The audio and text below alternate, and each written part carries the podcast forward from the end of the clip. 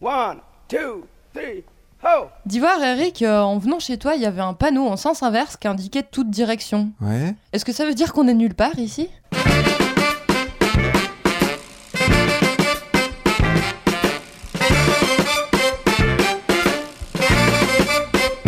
Salut tout le monde, vous écoutez Pause Vélo, c'est l'épisode numéro 65 et c'est un épisode qui va intéresser beaucoup de monde, beaucoup de feignants comme moi. Comment électrifier son vélo Non, non, non, je t'arrête tout de suite. Ce sont pas des fainéants qui électrifient leur vélo. Non, Ce sont vraiment juste pas. des gens qui ont besoin d'une assistance. Ou qui habitent dans des villes très très pentues. Oui, je m'emporte, je m'emporte. En fait, je me dis pour l'instant, tant que j'ai les moyens, euh, j'ai les muscles, la masse, euh, pour faire encore du vélo euh, musculaire uniquement. On, on dit vélo musculaire, vous dites comment vous? Moi, je dis musculaire ou sec. Mm, disent. Ouais, vélo classique quoi. Bon, D'accord. Alors vous l'avez entendu, on est avec Lilou. Ça roule Lilou? Ouais, nickel, et toi? Ça va De quoi tu vas nous parler? Eh ben moi j'ai interviewé quelqu'un qui a électrifié son vélo, comme tu dis, et puis euh, je vais vous parler aussi de deux kits que j'ai trouvés en Suisse et en France pour euh, pouvoir euh, électrifier soi-même son vélo. D'accord. Et Arnaud, t'as préparé une minute utile Une minute inutile, oui, tout à fait, sur la rustine. Ça y est, alors mon défi, c'est de le placer 5 fois dans l'émission, rustine. Ça fait déjà deux, c'est pas mal, non? Euh, et puis alors, on a un invité, un vrai de vrai, dont c'est euh, la passion. Tu passes beaucoup de temps à faire ça. Tu représentes l'association Un vélo pour tous et tu passes beaucoup de temps à faire ça. C'est à faire de l'électrification du vélo. Je prononce bien? C'est bien ça, ouais. Donc moi je m'appelle Raphaël et puis euh, ça fait trois ans qu'on fait ça avec euh, une, euh, une série de copains. On te donne la roue avant notre vélo et tu l'é- tu l'électrifies. C'est ça, on, on part de son vélo normal. Alors quand on parle d'électrifier son vélo, c'est-à-dire on prend un vélo qui est pas du tout électrique, ça peut être un vélo qui a 50 ans, n'importe quoi, et on a des choses pour euh, le, le- le transformer en vélo électrique. C'est ça que tu fais. C'est ça que je fais, par contre euh, c'est pas sur la roue avant. Plein de modules différents, donc on peut le mettre sur, euh, on peut mettre un moteur roue avant, un moteur roue arrière, un moteur sur le moyeu ou un moteur euh, externe qui reprend sur la roue arrière. Est-ce qu'on peut mettre les quatre? Euh, oui, techniquement c'est possible, mais ça n'a pas beaucoup d'intérêt. Et puis nous, ce qu'on monte, c'est des moteurs pédaliers. Donc en fait, tu prends n'importe quel vélo, tu enlèves le pédalier, tu remplaces par un moteur, et puis euh, tu y ajoutes une batterie. Alors, je- pars sur complètement autre chose, mais qui, moi qui me fait rêver. Euh, Il y a allez, plus d'une décennie, mais il y a, il y a commencé à avoir les premiers tricheurs. Alors, Il y, a eu- il y a eu les dopés sur les grandes courses professionnelles, et il y a eu les premiers tricheurs avec des moteurs planqués dans le vélo. Est-ce que tu. Ouais, ouais, Raphaël, tu tu t'es, euh, tu t'y connais un peu sur ça? Tu sais comment ils ont fait, non? Oui, oui, oui. Bon, euh, alors c'est des petits moteurs qui mettaient dans le moyeu avec euh, en fait un, un petit mandrin et puis euh, une petite réduction à 45 degrés. Et puis en fait, ils arrivaient à sortir euh, 100 à 200 watts pendant une courte période. Et puis ce qu'il y a, c'est que les vélos du Tour sont hyper légers. Euh, ils sont capables de faire des vélos plus légers que ce qui est demandé, sauf erreur, c'est 6 kg 8. Et puis du coup, ben, plutôt que les lester, ils mettaient un petit moteur dedans. C'est un truc de fou. Mais c'en est au point, tu te dis, bah, on a le droit d'être complotiste parce que les premiers qui dénonçaient ça, ils se sont fait prendre pour des fous. Mais non, mais c'est impossible. Alors que tu voyais les images, le vélo il est à terre euh, parce que le gars il s'est cassé la gueule dans une montée. Les pédales elles continuent à tourner toutes seules. C'est pas genre, euh, euh, c'est un petit entraînement comme ça par inertie. Non, non, les pédales. Ah, c'est même pas de l'assistance électrique en fait, c'est vraiment un petit, Un une petit poignée moteur. de gaz et c'est parti quoi. Et c'était souvent utilisé dans les côtes parce que bah, il suffit que dans, dans une côte tu te mettes à démarrer, t'es sûr que plus personne te suit quoi. Ouais. Mais ce qui est fou, et c'est là peut-être techniquement tu peux me répondre, c'est comment ils faisaient pour planquer ça? Parce qu'un vélo électrique, tu le vois, les batteries, la taille, tout ça, comment ils Bah, faisaient pour cacher ça? Tout passait dans le tube vertical qui monte à la selle en fait. Donc euh, le moteur, au lieu d'être un moteur qui fait 5 kg comme euh, ceux qu'on monte là, euh, ben, il, faisait un diamètre, il avait un diamètre bien plus petit et puis tout était planqué. Le problème, c'est que. Enfin, le problème, non, c'est c'est que finalement ça chauffe. Et puis du coup, ben, ils ont commencé à être chopés parce que finalement l'UCI a voulu faire des contrôles avec les caméras thermiques. Mais il semblerait qu'ils ont quand même mis assez long. Ah oui, donc il y a eu- Avant de pendant plusieurs années, il y a des gars qui avaient des, certainement des trucs électriques. Mais probablement qu'ils le savaient même pas. Ah, le truc de fou. Ah non, Ils étaient à l'insu de leur plein gré. non, non, et- ouais, ouais, exactement, ouais, comme le dopage, non En fait, euh, le truc, c'est qu'ils avaient une... le, le- le plus gros problème, c'est presque pas le moteur, mais c'est la batterie. Euh, Elle chauffe Non, elle, elle pèse. Ah oui, elle pèse et puis elle doit être petite et puis en fait euh, ils, ils avaient besoin d'une assistance euh, juste ponctuelle. Donc a priori ils avaient euh, quelques quelques dizaines ou centaines de watts pendant un petit moment juste pour faire la différence. Puis c'est vrai qu'il y a quand même deux trois images qui, qui Chelou, hein. laissent bien penseur euh, Mm. quand on voit euh, Lance Armstrong là à l'Alpe d'Huez ou bien Conchelara au Paris Roubaix, il y a quand même deux trois trucs un peu louches. Mais Ouais. en l'occurrence je sais On pas. sait pas. C'est sûr que quand les, les motards de France Télévisions arrivent pas à les suivre, c'est qu'il y a quand même quelque chose qui. Donc en fait, ils passaient des caméras thermiques là-bas, comme nous avec le Covid, quoi, euh, dans les aéroports, et ils détectaient la chaleur des batteries, euh, donc non, fa- des moteurs. du moteur. Ouais, Donc, moteurs. Mais fa- du coup, ça veut dire qu'il fallait que le vélo il est tourné. Mais oui, euh, mais c'est ça qui était foireux, c'est que, euh, en fait, mm, je suis pas con- 100% convaincu qu'ils voulaient vraiment combattre le dopage mécanique. Ah ouais, parce que le but du jeu, c'est que les gens ils s'extasient devant les vitesses folles et que du coup, euh, bah du coup, du coup, tout le monde était au courant, mais personne disait rien, quoi. Bah, disons qu'il y a en tout cas plusieurs faisceaux de preuves qui montrent que c'est un peu louche, quoi. Ah la vache. On va continuer à parler euh, de un vélo pour tous parce que j'aimerais bien savoir comment techniquement moi je fais, j'a- j'amène mon vélo chez toi et puis comment tu, tu fais pour le réparer, combien ça coûte, enfin pas pour le réparer mais pour l'électrifier, combien ça coûte, etc. On va en parler après. On va écouter maintenant Basile. Je vous emmène à la rencontre d'Inspecteur Gadget. Et non, chers amis, malgré ce que vous allez entendre dans ce sujet, je ne suis pas en compagnie de Gaston Lagaffe ni de l'inspecteur Gadget, mais de Basile. Salut Lilou, bonjour à tous. Basile, tu habites dans une des villes les plus escarpées du monde. Je ne parle pas de San Francisco, mais de Lausanne, dans le canton de Vaud, en Suisse. Basile, est-ce que tu peux te présenter Depuis quand tu es cycliste? Quel genre de cycliste tu es? Eh bien, je fais du vélo maintenant régulièrement depuis 15 ans, je pense, principalement pour mes besoins quotidiens, que ce soit loisirs ou professionnels. Alors moi, j'avais envie de t'interroger aujourd'hui, car tu es, comme je l'ai dit, une sorte de Gaston Lagaffe, et tu as transformé ton vélo de route classique en vélo électrique. Alors déjà, quelles étaient tes motivations à faire ton propre vélo plutôt que euh, d'acheter un vélo électrique? C'est pas forcément très clair, mais entre, je me suis, fait l'acquisition d'une trottinette électrique qui m'a un peu lancé dans la propulsion électrique il y a maintenant deux ans.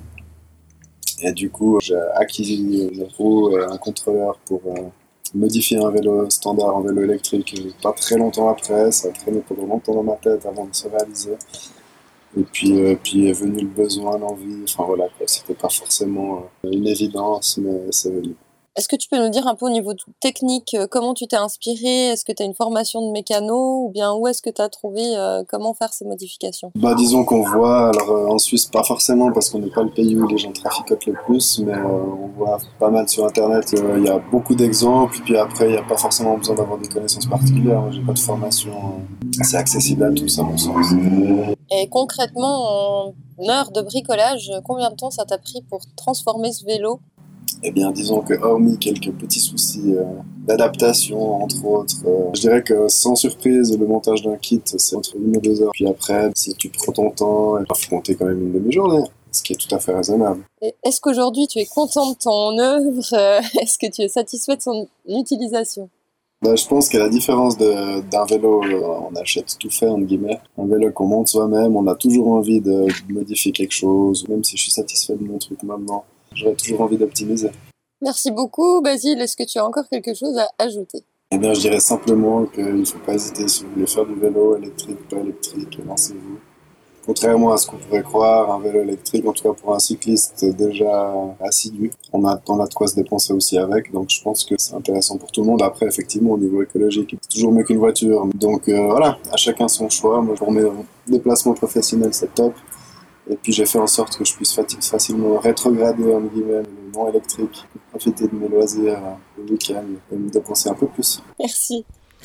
Bon, pour ceux qui sont pas des bricoleurs comme Basile, euh, sachez qu'il existe des kits pour transformer soi-même son vélo en vélo électrique. Euh, ce sont pas des objets que j'ai testés personnellement, donc si vous avez essayé, que vous avez envie de nous donner des retours euh, volontiers, euh, écrivez-nous à Info at posevélo.com. En France, j'ai trouvé euh, T-Bike Wheel. Vous pouvez trouver les infos sur euh, tbikewheel.oo. On vous mettra le lien euh, sous la vidéo. oh, oh, oh, Oh, oh, oh. Ouais, alors euh, j'ai j'ai pas du tout. bah, voilà, c'est les nouveaux, euh, les nouvelles extensions. Donc, euh, je sais pas à quoi ça correspond. En tout cas, il s'agit d'une roue motorisée qui est sans câble et qui remplace simplement la roue avant de ton vélo. Euh, donc comme ils vendent le truc, apparemment c'est quelque chose d'hyper facile à monter parce qu'il n'y a pas de câble. Et puis ensuite la roue est connectée par Bluetooth à ton smartphone Et à la batterie. et à la batterie.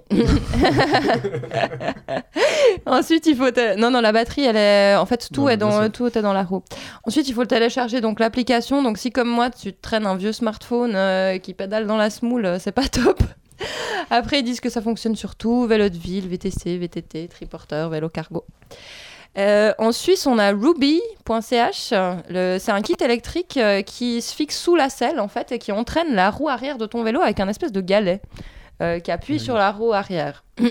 Euh, ensuite, il s'adapte aussi sur euh, n'importe quel type de vélo pour des roues de 16 à 29 pouces et puis des pneus de 20 mm à 60 mm.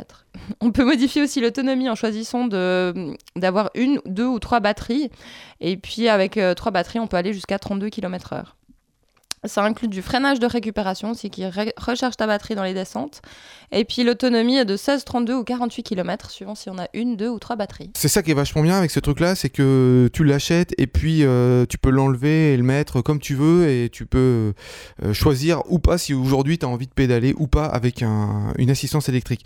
Alors le, le Ruby, euh, le problème c'est que tu peux pas avoir de garde-boue ou de porte-bagages parce que comme c'est fixé sous le tube de selle et que ça appuie sur la roue arrière, t'es embêté en plus comme ça frotte beaucoup sur les roues. Au bout d'un moment, tu peux avoir une crevaison. et Il va falloir que tu mettes une Rustine.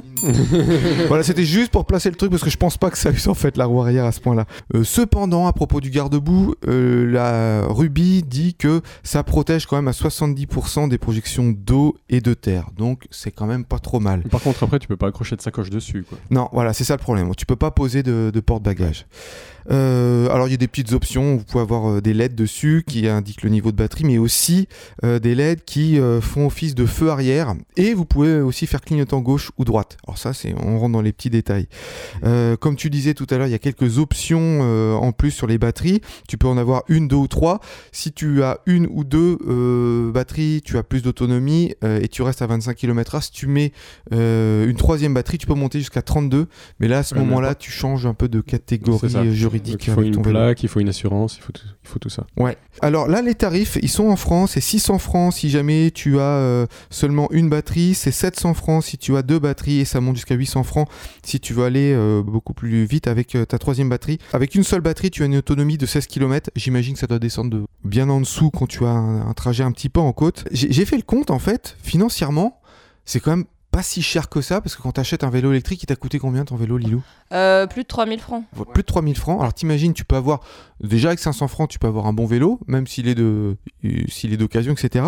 Et là, finalement, euh, tu as un kit pas trop cher, entre euh, 600 et 800 francs. Donc euh, c'est pas aussi cher qu'un vélo électrique complet, je trouve. Et en plus, tu peux enlever ce, ce petit moteur-là, euh, et ton vélo, tu peux le conserver comme vélo traditionnel. Alors que sur les vélos électriques, je sais pas ce que ça va dans 10-15 ans, quoi. T'as t'as une idée, Raphaël euh Les moteurs qui sont commercialisés sur euh, toutes les grandes marques de vélos, donc c'est Bosch, Yamaha, Panasonic et compagnie, euh, ben, en fait, ils sont pas prévus pour être réversibles. Ça veut dire qu'une fois que le moteur est mort, alors c'est possible de changer le moteur, mais ça coûte. Et puis surtout, on ne peut pas y remettre des pédales pour en refaire un vélo musculaire. Et puis ça, c'est le gros, gros désavantage des versions commerciales, c'est que c'est pas réversible. Et puis en soi, un vélo, à mes yeux, il a une durée de vie quasiment infinie. Ça veut dire qu'en changeant les pièces d'usure, ben, il peut faire 200 000 kills. Et puis, c'est l'avantage exactement des, des kits que nous on monte, c'est que c'est des kits qui se mettent à la place du pédalier. Et puis en fait, on peut l'enlever pour remettre un pédalier musculaire. Et puis en fait, euh, le tout est réversible et transférable, ce qui est un gros avantage. je fais souvent comme remarque, c'est qu'avec les vélos électriques, et c'est pour ça que je retarde le plus possible l'échéance pour avoir un vélo électrique, c'est qu'on a introduit de l'obsolescence programmée dans le vélo.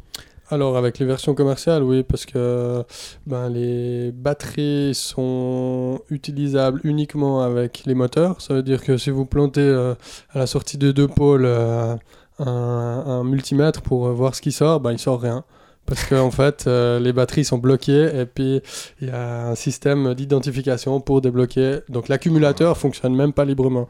Le chargeur, si vous plantez un multimètre dans un chargeur Bosch, il n'y a rien qui sort. Parce que tant qu'il n'est pas connecté à la batterie, il fonctionne pas. Donc en fait, c'est le monde de- de- d'Apple, euh, d'obsolescence programmée, qui est euh, en fait transféré au monde du vélo. Mais il existe des alternatives. Ouais, on continue à en parler. Et puis juste un dernier petit truc sur le Ruby, euh, c'est que il pèse euh, entre, alors selon le nombre de batteries qu'on y met, entre 3 et 4 kilos, ce qui est pas euh, finalement très très lourd. Si vous avez un vélo euh, qui pèse 15 kilos, ben, par rapport à un vélo électrique, il est pas tellement, euh, il est pas beaucoup plus lourd, quoi. On passe à la minute inutile? Ça marche sur la rustine. Vélo vire, vélo volte. Où va la vie? Vélo va. La rustine. Né à Paris en 1880, Louis Rustin, inventeur français, fait son entrée dans le monde des affaires en 1903 en ouvrant dans le 17e arrondissement de Paris un petit atelier de rechappage de pneumatiques. Sportif passionné, il participe à de nombreuses courses et connaît à cette occasion tous les désagréments des crevaisons qui à cette époque étaient fort nombreuses en raison de l'état des routes. C'est en 1922 qu'il met définitivement au point et dépose les brevets de cette petite rondelle de caoutchouc destinée à obturer un trou sur une chambre à air ou tout autre objet gonflable afin de le réparer et qui fera le tour du monde. J'ai nommé la rustine. Les établissements Rustin créés pour industrialiser cette invention installés à la Chartre sur le Loir dans la Sarthe voient leur production décoller. 28 millions de rustines par mois en 1933. Le mode d'emploi est assez simple. Après avoir démonté et identifié le trou sur la chambre à air, on la gratte à l'aide de la râpe afin d'obtenir une surface bien rugueuse et bien propre. On enlève soigneusement les poussières de caoutchouc produites par ce grattage. Pour avoir la sécurité rustine, on applique une couche légère de dissolutine que l'on laisse sécher 2 à 3 minutes. Enfin, on prend une rustine en rapport avec le trou à obturer, on enlève son protecteur, on l'applique en appuyant fortement pendant 15 à 20 secondes. On termine par remonter la chambre à air et on la regonfle. La réparation est définitive et deviendra indécollable après avoir roulé. Cette modeste mais astucieuse invention devient un accessoire indispensable du cycliste, à tel point que Rustine entre dans le club très fermé des marques utilisées comme nom générique. Aujourd'hui encore, les établissements Rustin produisent cette petite pièce de caoutchouc sur toile de fabrication 100% française et n'en ont modifié ni l'aspect de l'emballage ni le slogan de la marque, unis pour la vie. Où va la vie? Vélo va. Eh bien voilà des informations bien inutiles. Bah oui, mais ça a permis de boucher un trou. En fait, tu avais, euh, Raphaël, des, critiques à faire euh, quand même sur le, le rubis dont on vient de parler tout de suite. Bah, plutôt que des critiques, c'est euh, des, questionnements parce que j'ai pas testé et puis j'ai l'impression qu'on a peu de, peu de recul par rapport à, ce système.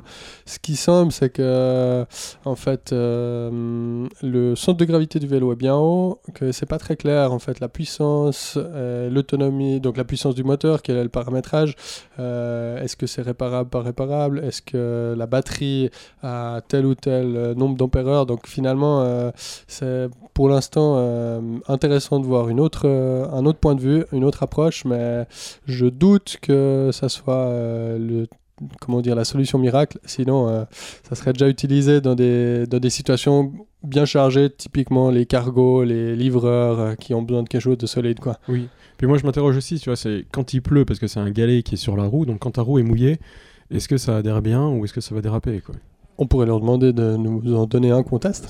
Oui, tout à fait. Alors moi, je, me suis rendue sur le site euh, ruby.ch, euh, si jamais ils ont un, chat live. Et puis par exemple, ça m'intéressait de savoir justement si tu avais besoin d'un smartphone pour avoir euh, toutes les infos concernant ta batterie, ta vitesse et tout. Et on, on m'a dit que non. Donc voilà, je pense que si on veut des infos, il suffit d'aller sur le site de ruby.ch et puis utiliser le live chat pour leur poser des questions. Et puis tu parlais aussi de l'usure des pneus en fait. Moi je, je rigolais avec ça, mais en fait toi tu disais que c'est il y a quand même une usure. Enfin, c'est aussi une question de, de rendement. Euh, un moteur qui tourne et qui s'applique sur la roue via un- une friction entre euh, un petit galet et le pneu, ben, forcément ça perd pas mal de rendement. Et puis en même temps, ben, il doit y avoir une usure, à coup sûr. Euh, En gros, c'est comme une dynamo, quoi. Avant, tu perds aussi en, en efficacité, quoi. À partir Oui, du oui, moment où ouais. tu l'actives. Du coup, c'est une dynamo inversée. Ça. oui mais si tu t'en sers pas, à la limite tu peux le relever ou l'écarter peut-être. euh, Oui, après, la, la, la pub dit que c'est possible de recharger euh, le moteur en descente. Et puis là, pour des objets aussi légers, finalement, en fait, le taux de recharge est assez faible. Mhm. Le taux de recharge, il fonctionne bien sur euh, des, hum, des vélos mobiles, euh, sur des vélos couchés euh, équipés avec remorque qui font, on va dire, euh, ouais, 50 et 100 kilos sans euh, passagers. Mais pour des petits vélos comme ça, euh, ça a été testé quand même euh, assez profondément. Ça recharge très très très faiblement. Toi, quels sont les avantages de ce que tu proposes, alors, comme, euh, comme alternative? Le premier qui est pour moi évident, c'est que tout le système est ouvert. Ça veut dire qu'on n'est pas coincé chez un fabricant. Toutes les pièces sont disponibles en pièces détachées, en réparation. L'autre avantage, c'est que c'est réversible. Ouais, donc, Donc, on peut revenir à un vélo musculaire. On peut peut revenir à un vélo musculaire. Et puis, euh, le moteur pédalier, il a l'avantage de garder un centre de gravité assez classique du vélo. Oui. Euh, un poids bien centré comparé à un moteur roue avant ou roue arrière. Euh, il a un très bon rendement parce qu'en fait, il tourne à une, un rythme assez fréquent. Et puis, ce qui n'est pas le cas d'un moteur roue arrière. Le D'accord. moteur roue arrière va des fois très vite, des fois pas vite, et puis il n'arrive pas à être dans sa plage optimale. Mais il y a aussi des avantages par rapport au moteur roue. Ça veut dire qu'il y a plus de pièces de transmission et de réduction à l'intérieur du moteur pédalier, euh, ce qui fait que, typiquement, si vous voulez aller d'ici jusqu'à la Chine en vélo, avec un vélo électrique, bah, c'est plus sûr d'avoir un moteur roue arrière qu'un moteur pédalier. Mais pour une utilisation euh, euh, par chez nous, franchement, moi je trouve que c'est bien. Et l'autre chose, c'est que c'est transférable d'un vélo à l'autre. Si on a un vélo avec une roue de 26 pouces montée en électrique et qu'on veut la passer sur un vélo avec une roue de 28 pouces ou euh, 29, bah, finalement on est obligé de re-rayonner sa roue, rejanter. Et puis euh, ça, je suis pas sûr que beaucoup de gens euh, fassent euh, ce boulot-là. Pas moi. Et si jamais de mon vélo, euh, je voulais juste con- savoir concrètement comment ça se passe. Moi, je viens avec mon vélo chez toi, je te laisse mon vélo. Qu'est-ce que tu fais comme travail dessus en fait? Alors, avant que tu m'amènes le vélo, je vais te dire si ça vaut la peine de le faire sur ce vélo ou non. Ah. C'est-à-dire qu'il y a quand même des exigences. euh, ça dépend si tu veux rouler lentement ou rapidement. Euh, ça dépend du niveau de freinage de ton vélo. Et puis, ça Ah oui. dépend euh, de la qualité de ta transmission. Si tu as des freins à patins et puis que tu as 7 vitesses et puis que tu me dis que tu veux rouler à plus de 45 km/h, ça, ça sera Niet. pas une bonne idée. Non, alors, là, je- vais. Alors je viens avec mon vélo tranquille, moi 25, ça me suffit, je fais pas du vélo pour euh, gagner du temps dans la vie. Euh, je viens juste, j'ai un bon vélo avec frein à patin, euh, il tient la route, je veux juste le, le monter jusqu'à 25. Alors, ben, tu viens chez moi, on peut le faire ensemble, ou sinon tu me le laisses, et puis un de nous, enfin de notre association, euh, fait la transformation. Et puis ce qui va se passer, c'est que nous, on va commencer par euh, enlever tout ce qui est transmission avant, donc pédalier, euh, plateau, manivelle, dérailleur, le levier aussi de vitesse avant, et puis une fois qu'on a le cadre nu, on a juste un tube, ben, là-dedans, à travers, on va passer un moteur. Euh, et puis ce moteur, il va être fixé du coup sous le cadre.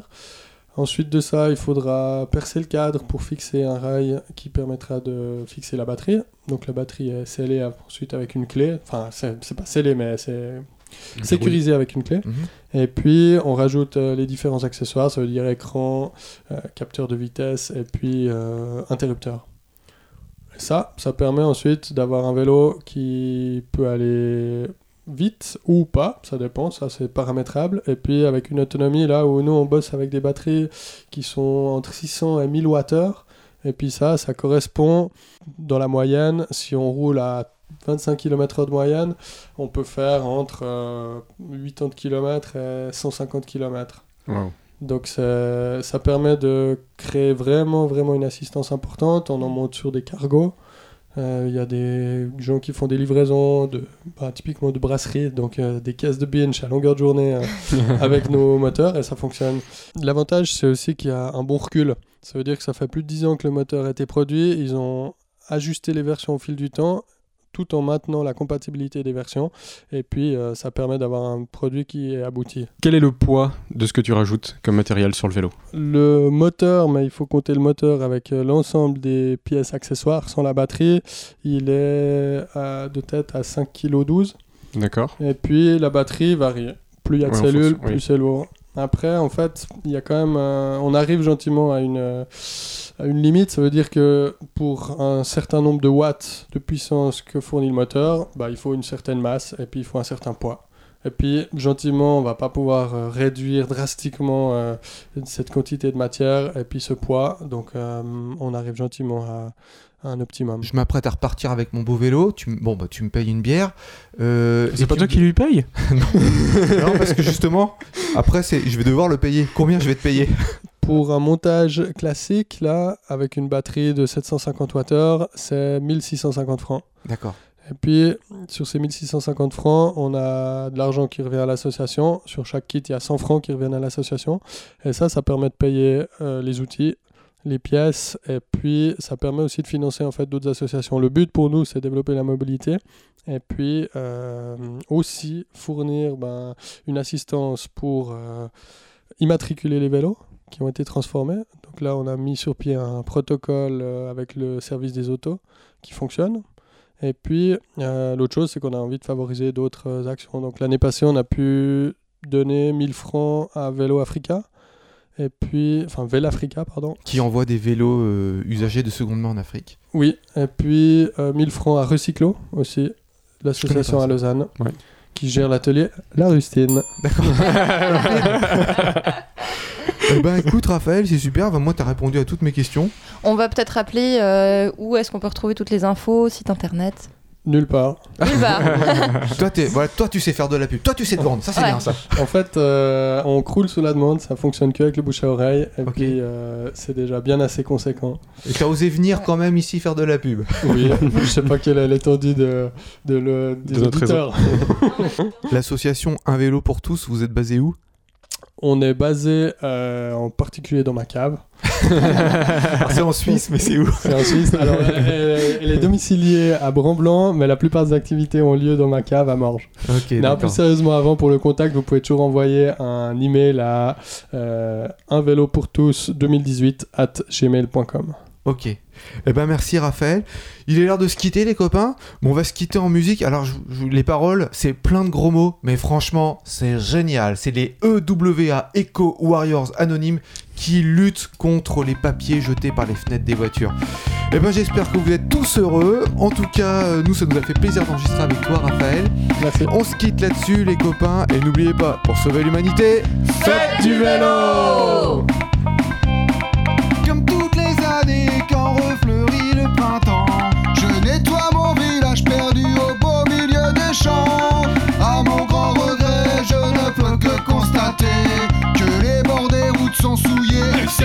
changer